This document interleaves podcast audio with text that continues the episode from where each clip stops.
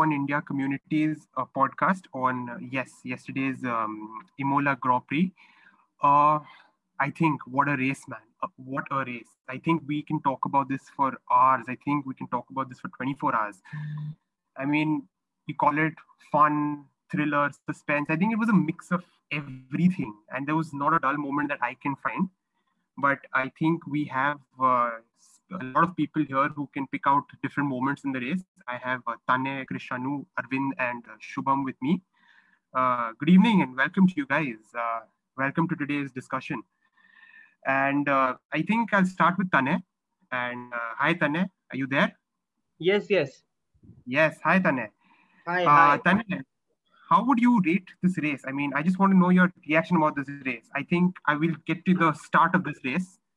I think we'll get to the start before the start of this race, actually. Uh, Alonso in first- the gravel. First of all, coming to the question, how would I re- uh, rate this race? I think it's a solid eight. If it wasn't be for the wet weather from the starting, it was a solid eight race. And um uh, first of all, last uh, podcast we made the predictions. All of us Verstappen for the win. For congratulations for that. And uh, it was an interesting race for sure. And I really liked the start of Verstappen coming from P3 to P1. And good race. Over to you. Thank you, thank you, Tane. Uh, now, Tane has brought about a very important point, which is Max Verstappen's start. But uh, before jumping to the Max start, which I will again ask Tane himself, uh, uh, Krishanu, uh, I want to talk to you about the start before the start of this race. Uh, Leclerc spun on the formation lap. Uh, Alonso went into the gravel before the start of the race. Uh, was, was there tension because apparently one part of the track was soaking wet and the other part was pretty dry. So, what is your take? I mean, were you scared for the start? Were you anticipating something bad or something? Imola has always been a very challenging track. Actually, it's difficult to overtake on track. Track position. So when the Ferrari, when the Ferrari were on course on the formation lap, of course it gives me it, it gives me chill right now to just think of what would have happened if Leclerc was out in the race, Alonso was out. Even uh, you see Sebastian Vettel was also not able to uh, make it to the make it to the starting grid, right? Yes, so yeah, tension tensions are galore in F1. That's that's what we all live for. But uh, if on terms of excitement and anticipation and nervousness, uh, the formation lap was in itself a spectacle, I would say. Because we saw. Sergio we saw Sergio Perez getting a 10 second penalty because he just charged past two rivals. Then Charles Spain, as you said, and then Alonso's on the way to the grid. So yeah, a, a crazy start. Thank you, thank you, Krishanu, for just giving your thoughts on uh, this. Uh, uh, Arvind, are you there? I hope you're there. Yeah, I'm there. Arvind, so on lap one, we saw this very crazy incident where uh, Latifi went off the track and then he just, you know, had a little moment with uh, Mazepin and he hit the barriers and he was out of the race. Uh, a lot of people are not blaming Mazepin, but you know, there are some people who are blaming him. Uh, what's your take on that incident? Yeah, and uh, I would say it was not uh, Mazepin's fault because uh, when a driver goes off the track and is rejoining, he should make sure that uh, his entry doesn't interfere with any other uh, racing line. And uh, since it is wet, also you can't uh, judge the pickup of the car properly. And yeah, I would say it wasn't Mazepin's fault, and Latifi should have been cautious while rejoining the track. Also, uh, for the first time, I heard the commentator say, yes, it was not Mazepin's fault. For the first time, I heard it from. Yeah, exactly. For the first time. Actually, he's Rocky not and that Otherwise, he- as a spin. Otherwise, he's bashing him every day. He spins in quali, he bashes him. He spins in practice, he bashes him. Even the reporters also bash him. Yeah, but yeah, uh, I agree with you. I agree with you. And uh, apart from this, apart from the mistakes, yes, uh, Shubham, I want to ask you this. Uh, uh, so basically, you saw a mix of tires on the grid, right? So Gasly was Yeah. on wet because one part of the track was soaking wet and the visibility was less because of the spray. The others were on inters, and you know Seb again dive into the pits from you know again switch to another set of inters. You know, what do you assess the tire situation? Like, if you were maybe the tire strategist, what would you have put your car on? I probably mm, would have put it on inters. Like I saw through. Uh, if someone had kept enough heat in the tires, like Verstappen kept, he pushed him pretty well. He pushed it pretty well and made a first and a daring move on Hamilton. Although Hamilton was off the track for a while, but that move was pretty good, in my opinion after that, I think after 20, 23 laps, you the track begins to dry up, the rain decreases, you move on to uh, softs most likely and end the race on uh, medium. That would be my choice. But again, we had the red flag, so I would have gone with a medium and then with a uh, soft, I guess, at the end of the race. Because it would, uh, in first, it would uh, put up uh, put a lap time on the track. First of all, because it's drying, and second, there would be less chances of slowing down. To be honest, I But mean, yeah, it's the thinnest tire. Sorry to interrupt, but McLaren made it through on the softs, right? They had pretty good adva- pace advantage over the Ferraris, and no, they had what a- they didn't have an answer to the raw pace of Red Bull, but they were continuously battling it out with Ferrari. And after the restart, also the way Norris uh, overtook Leclerc, and then he just hung on to the softs to fend off Hamilton in those last two laps. It was surely nice. So the soft tires, we, in my point, the soft tires are nowhere near the soft tires which they were in 2020. They are a step harder, I would say.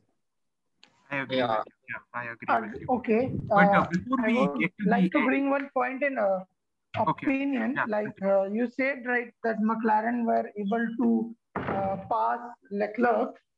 Uh, it was for the fact that Leclerc did not have radio for, uh, from the beginning of the second half of the race. Like he did not have any radio communication, so he wasn't sure what uh, changes or what uh, energy modes he should use for that moment. Still, What it is I very heard ballsy was- of him to re- come fourth in that condition. So I must uh, respect Leclerc for that, and uh, also respect for Ferrari for what a jump they have made in their performance. To be honest, I agree with you, but I think before we get to the end, I mean, this was the end of the race. I want, I have a lot of questions towards the initial phase of the race. So, Tane, I would like to ask you. You raised a point where you mentioned Max Verstappen and his crazy getaway from P3, and the daring move on Hamilton, who was, uh, you know, not leaving even an inch of space. Uh, how would you? I mean, on a wet track, you're on the wet side of the track. I mean, you know, there's less grip out there. Uh, I mean, how would you? I mean, what would you? I mean, what would you say about Max Verstappen and his move? I mean, was it just brilliant? Was it the mark of a future world champion? I agree with you. It was a brilliant move. Uh, first of all, uh, I think he was able to get uh, perfect heat into the tires during the uh, formation lap, and uh, um, then he uh, took his great place, third place. And I think Sergio Perez didn't have a great start. He was dropping down the order. Then Lewis also, I think he didn't have a great start. Max Verstappen almost catching up to him, then banging on tires into turn one, and it was uh, Max Verstappen starting on that intermediate tires. He was great on the wet weather of Imola, and as uh, you've seen that the uh, first sector was uh, quite wet. The you can say from the spray, but then towards the end of the racetrack there were quite some dry sections so max verstappen all over his radio he was a bit confused to whether to switch on to the dry tires or stay on the intermediate and uh, great win for him I agree with I you. I want to uh, include the fact why Perez couldn't make a move. First of all, after uh, uh, Max passed Hamilton, Perez was at behind him and he was pretty close, like 0.5 seconds gap. And then Hamilton moved onto the wet side of the track and there was huge spray, due to which he was pushed down. And later on, uh, I think uh, there was uh, P3 spinning out, if I'm not wrong. Yes. First, Latifi went Latifi off. spun out, Yes, yes. and after that, uh, I think Perez also spun out. So that's one of the reasons why Perez couldn't uh, capitalize from that. Agree with you, Shubham. Agree with you, Shubham. One more point, buddy, the I, I was reading on one of those articles on F1. It was saying that Max had started from the second gear, and Yes. he just brought in, he just brought in some great good amount of heat into his tires, and he just started on the second gear. So that just gave him the jump. So he went a little bit unconventional way to start the race, but it was a very ballsy move from him. Although mean, he has yeah. got his end plate damaged, Yeah, because in a But it is condition like that, when you know half the track is wet and half is dry, I mean, making that kind of a move is pretty bold. And uh, thank you to everyone for providing some uh, light into that. The next thing I want to talk about before I talk about the red flag session is uh, we had a moment where Lewis went off. Uh, he went off, he went to the gravel, but luckily he kept the engine running and he reversed back on the track and he he, he fell down to ninth place. Uh, you, would you call it a kiddish error or a, you know a novice error or I mean, do all greats make mistakes? Shubham, what's your take on Lewis's mistake? Mm, I was I was actually pretty happy about the fact that he had spun out for the first time after so many years. Like I'm uh, not, I don't first hate him. He's an excellent driver. I must accept the fact. But for a moment, it felt like, oh my God, first after so many years, he's going to get a DNF. But then he kept it running. So, in my opinion, it was a mistake everyone makes. Even I mean, Seb made the same same mistake like two years or three years ago, and he had fr- same front wing damage, like three laps before that crash back in Germany 2018. So yeah, it can be a mistake. It might happen from champions. So, Yes. but I think it was a very big thing for uh, Seb, uh, for Hamilton to keep that engine running. That was very important. Because when you make a If he mistake, hadn't kept that, yeah, he usually the thought process most likely had DNF. Yeah, I mean the sure. thought process. Yeah, because when you make a mistake, I feel the thought process just wavers off, and uh, you know when I mean to, you know, put your mind and keep the engine running, and then to have the presence of mind to slowly reverse back on the track and not hit anyone. I think that takes a lot of courage. But uh, thank you, Shubham, for that. Moving on from here, Shubham mentioned uh, Sebastian Vettel, uh, and we also know that Sebastian Vettel was the first driver to try out the dry compound tire. He switched from the inters to the mediums.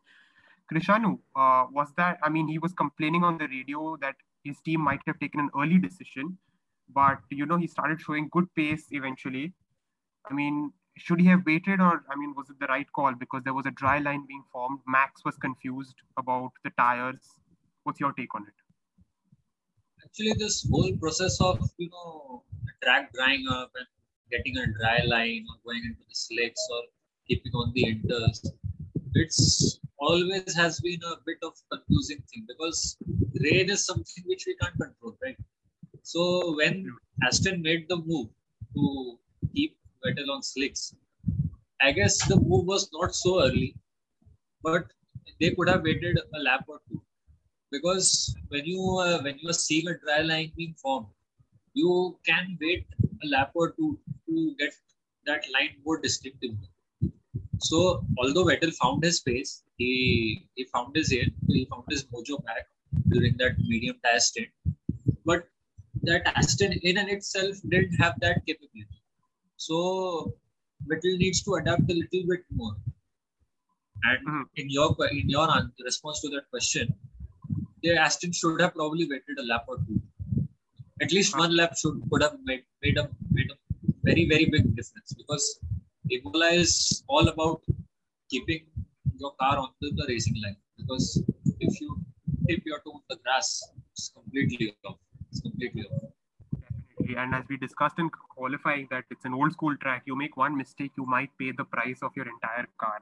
Absolutely. Thank you, Krishanu, for that. Uh, We saw we saw that with Norris, right? Just millimeters of the track, and he just lost P3 to P7. absolutely absolutely i mean it's a it's a it's a very high risk track but uh, moving on from here is i want to talk about the biggest talking point of the weekend. Something that's been on every formula 1 fan's mind russell versus bottas.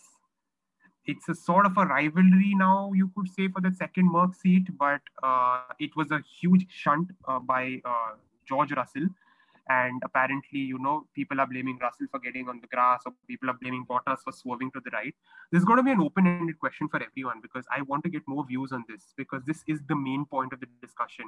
I'll start from my left, which is Tanay. I'll go to Krishanu, Arvind, and Shubham. So Tanay, can I have your views on this?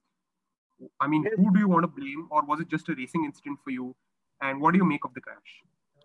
I feel it was um, a little bit George fault. First of all, he was overtaking uh, Bottas on the grass, and uh, grass a bit damp in that uh, Imola weather. Um, so it just spun the car around, and then he crashed into Bottas.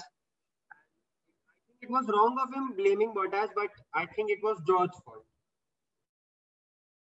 Okay, so you want to pin the blame on George. Okay, fine. That's thank you for that. Uh, for the opening statements, Krishanu, can we move to you?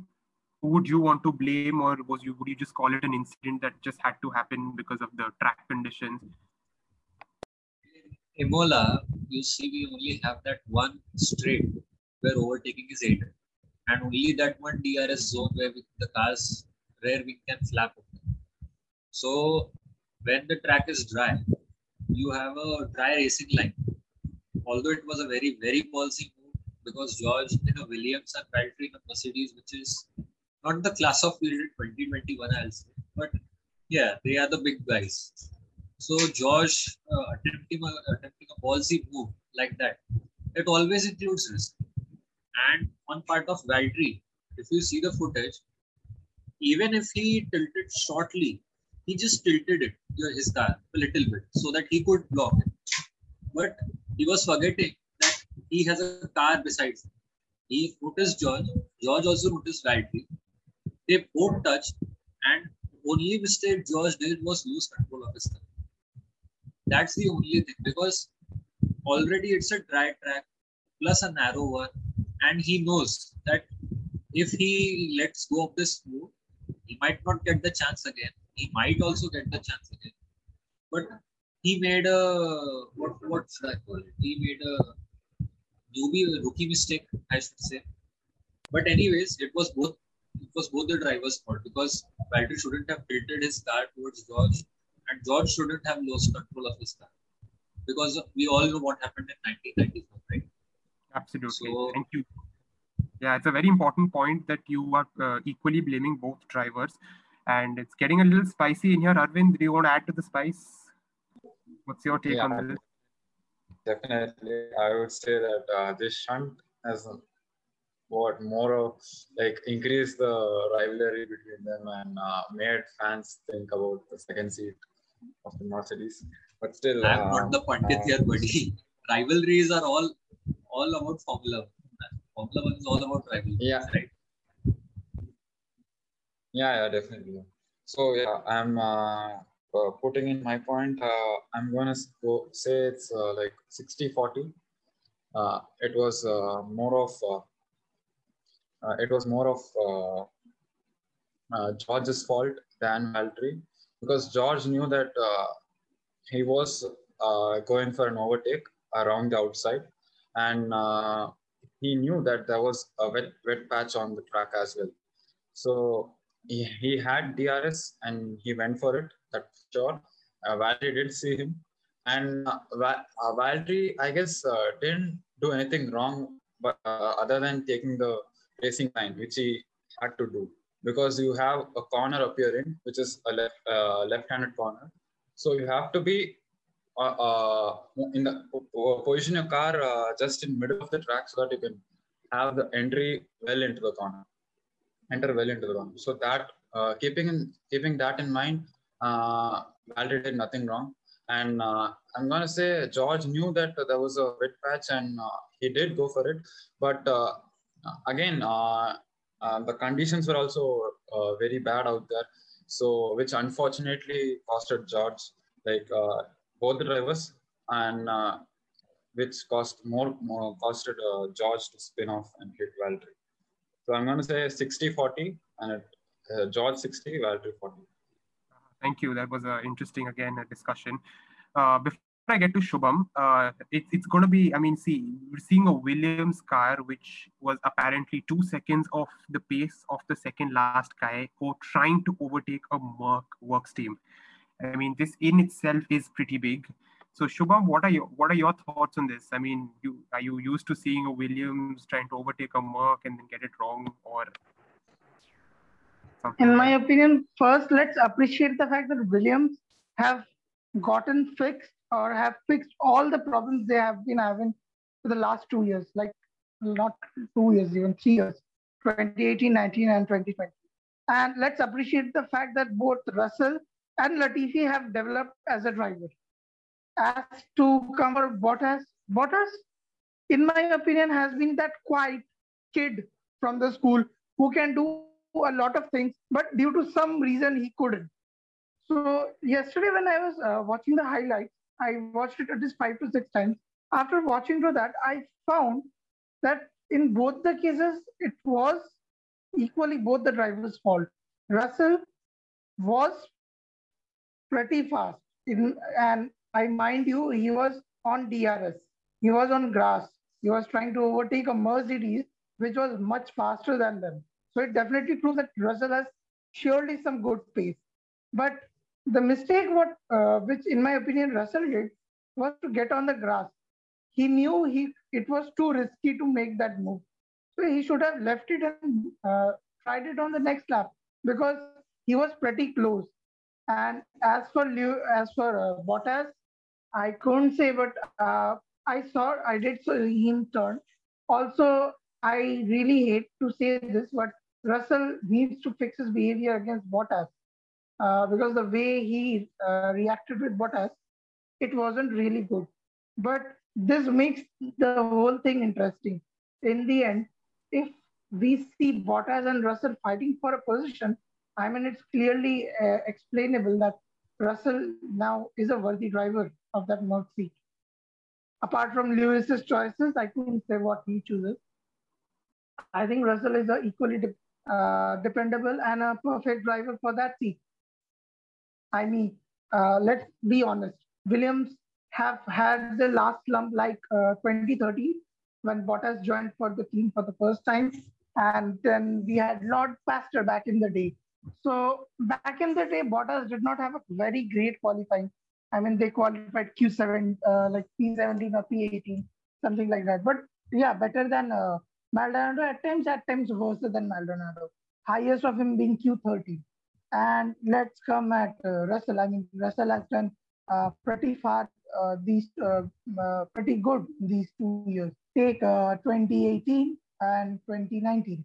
2018 was a pretty bad year for Williams, except the fact 2019 we had Kubica, one of the most underrated drivers on the grid, and yet he came like he equally defeated him in quali although he didn't score points, that's a big thing, but still. And then we come to 2019, uh, where, uh, sorry, we come to 2020, where we had Latifi. And again, Russell was able to outqualify him like how many times? 20, uh, 16 times before he was chosen in for as uh, to be a replacement for Lewis for COVID at Sakhir. Only there he lost to him. So I personally feel Russell is pretty good and pretty fast and Bottas should do something to save his seat. Otherwise, it would be too late for him because this is the last season before anything changes, and there will be a major change regarding regulations and drivers equally. Thank you, thank you, Shubham. That was a very, very, uh, you know, a very good insight into Russell, a very detailed insight into Russell. Thank you so much for that, and thank you to our uh, other participants for taking part in this. But again, now getting to the crux of this, the end result, the powerhouse, Lando Norris, comes back on the podium from the first race of 2020 to the second race of 2021. Is this McLaren trying to show Ferrari that they are still worth P3 in the constructors? Or are Ferrari going to get them later? And of course, the talk of the town, Max, Max, Max the championship, the World Drivers' Championship, is heating up. Lewis and Max will be going at it for against each other yet again. So, getting the views on the podium and the McLaren sneak in, Tane. Uh, I hope you're there. Uh, yes, yes. Lando, after the red flag started on softs, and Leclerc had a tire advantage but a radio disadvantage. And we saw that uh, Lando just flew off the line and got P2 But uh, yes, what what do you want to talk about Lando as a driver more than you know the? Let's let's leave the tires aside. Let's leave everything aside. Let's just talk about Lando right now. What kind of a driver has he been? I mean, all weekend consistency. Keep everything and just give us a little overview on Lando Norris. Um, I think Lando is a great driver. He's got that inner uh, fighting spirit in him. Uh, first of all, talking about qualifying, that um, uh, important P2 slot was taken from him um, due to the track limits at turn 9, I guess it was.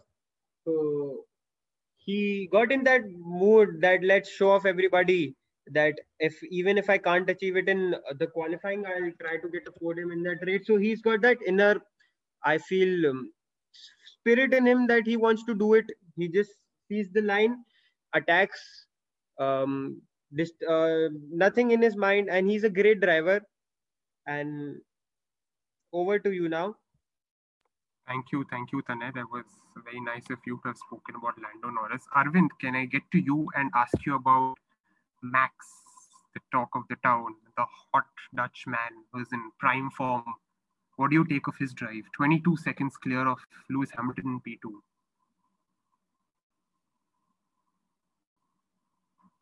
I think we lost Arvind. We'll get back to him. Uh, Krishanu, can you talk us through Max Verstappen? Uh, Max Verstappen, right? Yeah.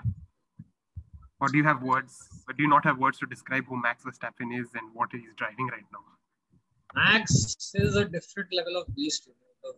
The moment he stepped into the grid in 2015 and his win in Barcelona, although it was aided by the crashing out of the two bumps, all those aside, he has been a driver steadily on the rise. We have seen him mature season by season, race per race, lap per lap. And 2021 is probably the most mature he's ever been, right? So Red Bull have a challenge, challenging machinery that can challenge Mercedes. And then we have Max, who always loves to drive on the limit. But what do I say about Max? It's just that he has that sort of magic dust around. like Christian Horner said, he just has that sort of uh, magic dust around him the way he drives, the way he pushes the car to the limits, and he knows how to extract performances. So his start, his jump, when he got his jump on Lewis, and then leading the race with such calm and composure, which he uh, saw, it was just a spectacle to watch. Red Bull winning over 22 seconds from Mercedes is probably the first time I'm hearing it in the turbo hybrid era. Absolutely it's been a little uh, strange to see always a Merc domination. But uh, thank you guys. Thank you for participating in this podcast of ours. Uh, I would like to thank F1 India, and uh, we've also made an Instagram page. It's F1 India, and our community podcasts and everything are available there. So do check them out there. And uh, before we wrap up, I just want to quickly get to Portimao which is in two weeks' time from today almost. And uh, I think I'm not going to ask you predictions of top three because you know I, am sure someone's going to say Lewis, Max, Bottas, or Max, Lewis, Bottas, or maybe is either Lewis or Max going to win. But I want to ask you about that midfield driver who might sneak in a podium or who you might keep as your turbo driver in the fantasy team. I mean, that's the most interesting part, I think, and that is what our viewers or our listeners would be wanting, you know, some help with the turbo driver. So, Tane, uh, who would you keep in Portimao as your uh, driver, your turbo driver? Who are you putting your money on for Portimao? Max. But apart from Max, apart from the top three, let's get to the midfield. I think I get. I, I, I guess I am. Uh, I am putting it on Charles Leclerc. Okay. Your reason being? Um, uh, first of all, due to that radio disadvantage, he lost in that uh, podium. He he could have done better. So I think he would. Uh, I think he would get a podium in Portimao, and let's hope for the best for him. I'm a Ferrari fan, so ah, little biased. I, I little biased, but I I am very in need of uh, hoping Ferrari to come back from the 2020 season, and I think they are on a good way. McLaren versus Absolutely. Ferrari. They have been on an upward trajectory, as you rightly pointed. Absolutely, I agree with you on this. That Charles could be a big differential. Krishanu, who could you who could you you know put your money on? Who is your driver who are you know, going to look out for in Portimao? It's Daniel, obviously, because I'm a big Daniel fan. Uh, the reason why I'm taking Daniel and not Lando is because Daniel has miles miles faster than Lando. Although he is currently in a McLaren, which Lando is obviously very much accustomed to because he has spent five years at the team Lando, building the team around him. And Daniel, sure, he gave him three to four races to get uh, accustomed to. But Portimao has a is a track very very had strong performance last year. And secondly, his consistency, his experience is what counts.